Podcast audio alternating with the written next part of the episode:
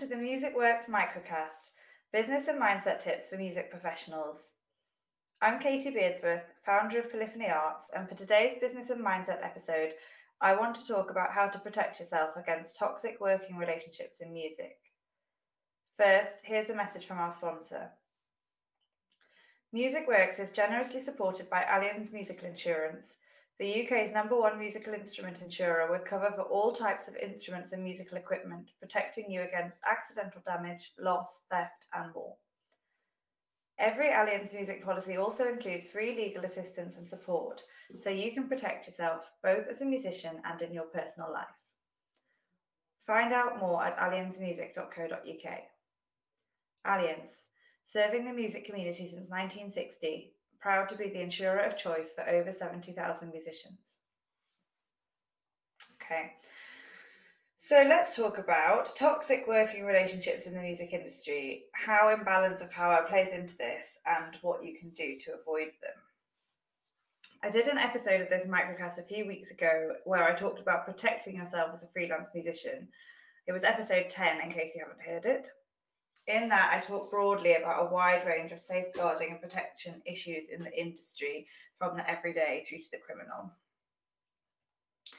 Today, I wanted to focus in on one element which is both more specific and simultaneously permeates all the others toxic working relationships and the imbalance of power. So, in music learning, there has historically been a master pupil relationship the the maestro or master knows how everything is done holds all the influence and power over the pupil's future career. They set the tone for learning musical interpretation ways of dealing with people working environment and much more. They can make or break a musician's career. These days there are lots of different ways of working with mentors and teachers, and there is a much better understanding of good practice, safeguarding, and respect. However, the imbalance of power is far from gone from the industry, and it is a devastating truth that a very high proportion of people working their way through music education and professional careers experience some form of toxic working relationship, power struggle, and the abuse that comes from this in fact, I'd be surprised if anyone could tell me that they'd had no experience of this whatsoever. This is totally unacceptable, and I believe that the world of music should be ready to eradicate this issue. Understanding where the issue came from, musicians being treated like this themselves in their own learning, and then replicating that behaviour in their own positions of power is step one.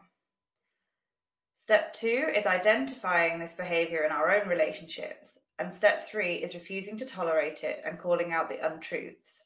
For instance, the one I just said that they have the power to make or break a relationship.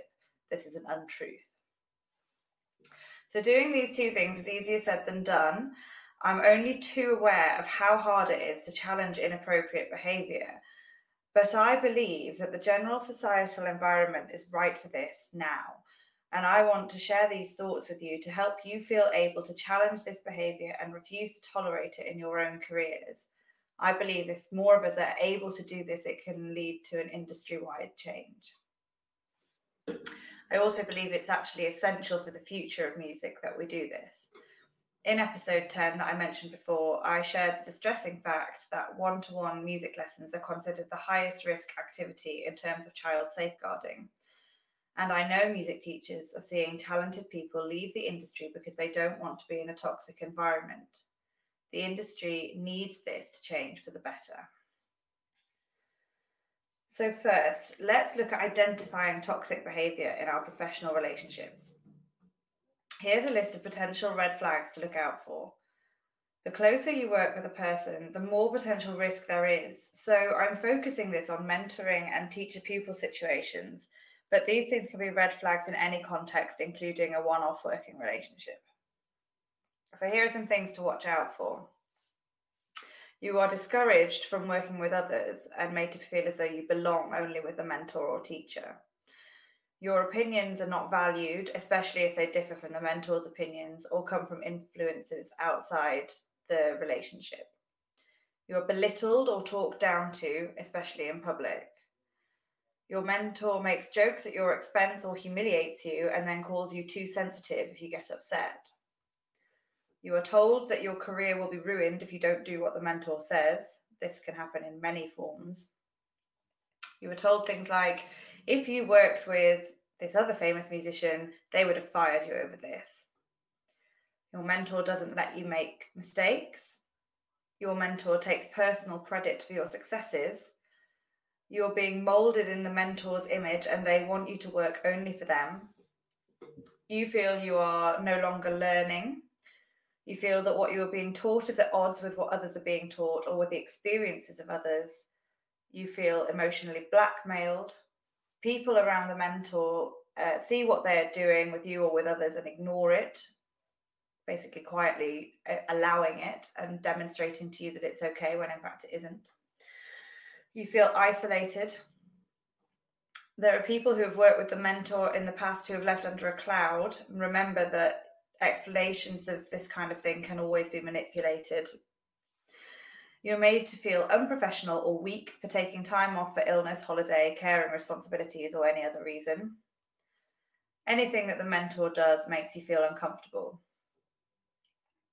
All of these are forms of gaslighting and abuse that you absolutely do not need to put up with in your life. Now, that's easy for me to say here in my studio with my script. But what do you do if you experience these things? So, firstly, how do you judge how serious it is? Another quasi myth here we all have to put up with different artistic personalities, uh, especially in this industry. Um, this is a tricky concept and one for another time. Um, but for me, the really important distinction between whether you can work with someone or not is whether you can trust them and be yourself around them. If you have a problem with something or you want to have input into your own learning and career, a good mentor will listen to you, respond well, and support you. As I'm saying all this, I'm really aware that I don't want to cause fear or worry over mentorships that are working.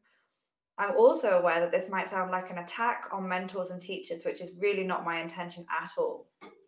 I know that all of the many, many good mentors and teachers out there will agree with me that respecting and listening to your students and collaborators and trusting their opinions and experiences is critical to a wonderful working relationship. So, finally, what can you do if you're worried about a working relationship? Look at the behaviour. Does it show any red flags for you?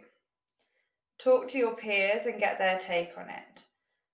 Talk to other teachers and people in a similar position um, to your mentor. What is their take on it? Talk to your mentor if you can. Let them show you how they deal with your concerns. Only do this though if you feel safe to do so. If you want to remove yourself from a working relationship, remember that this is absolutely your right and it will not ruin your career. It may change it, but ultimately only for the better. We do not have to work with toxic people. We have a list of organisations in the show notes that can help you with particular situations. If you're worried about anything at all, please do have a look at this and make contact with the appropriate organisation.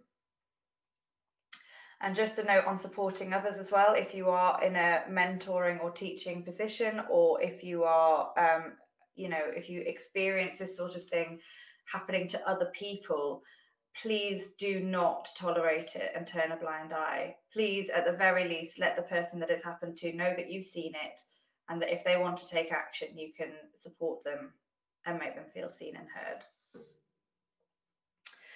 If you need help, you can find it at Polyphony Arts. We want to keep talking about this issue. If you're prepared to share your stories with us, we can feature them anonymously or otherwise in blogs, podcasts, and on social media. For more free music business and mindset tips and thoughts, subscribe to Music Works on any podcast platform and sign up to our mailing list on our website, www.polyphonyarts.com forward slash mailing dash list. If you're looking for a new coach or mentor, have a look at the ways we work with artists on our website. We'd love to hear from you if we can be of any help. Music Works is generously supported by Allianz Musical Insurance the UK's number one musical instrument insurer, serving the music community since 1960, proud to be the insurer of choice for over 70,000 musicians. Find out more at allianzmusic.co.uk. Thank you for listening.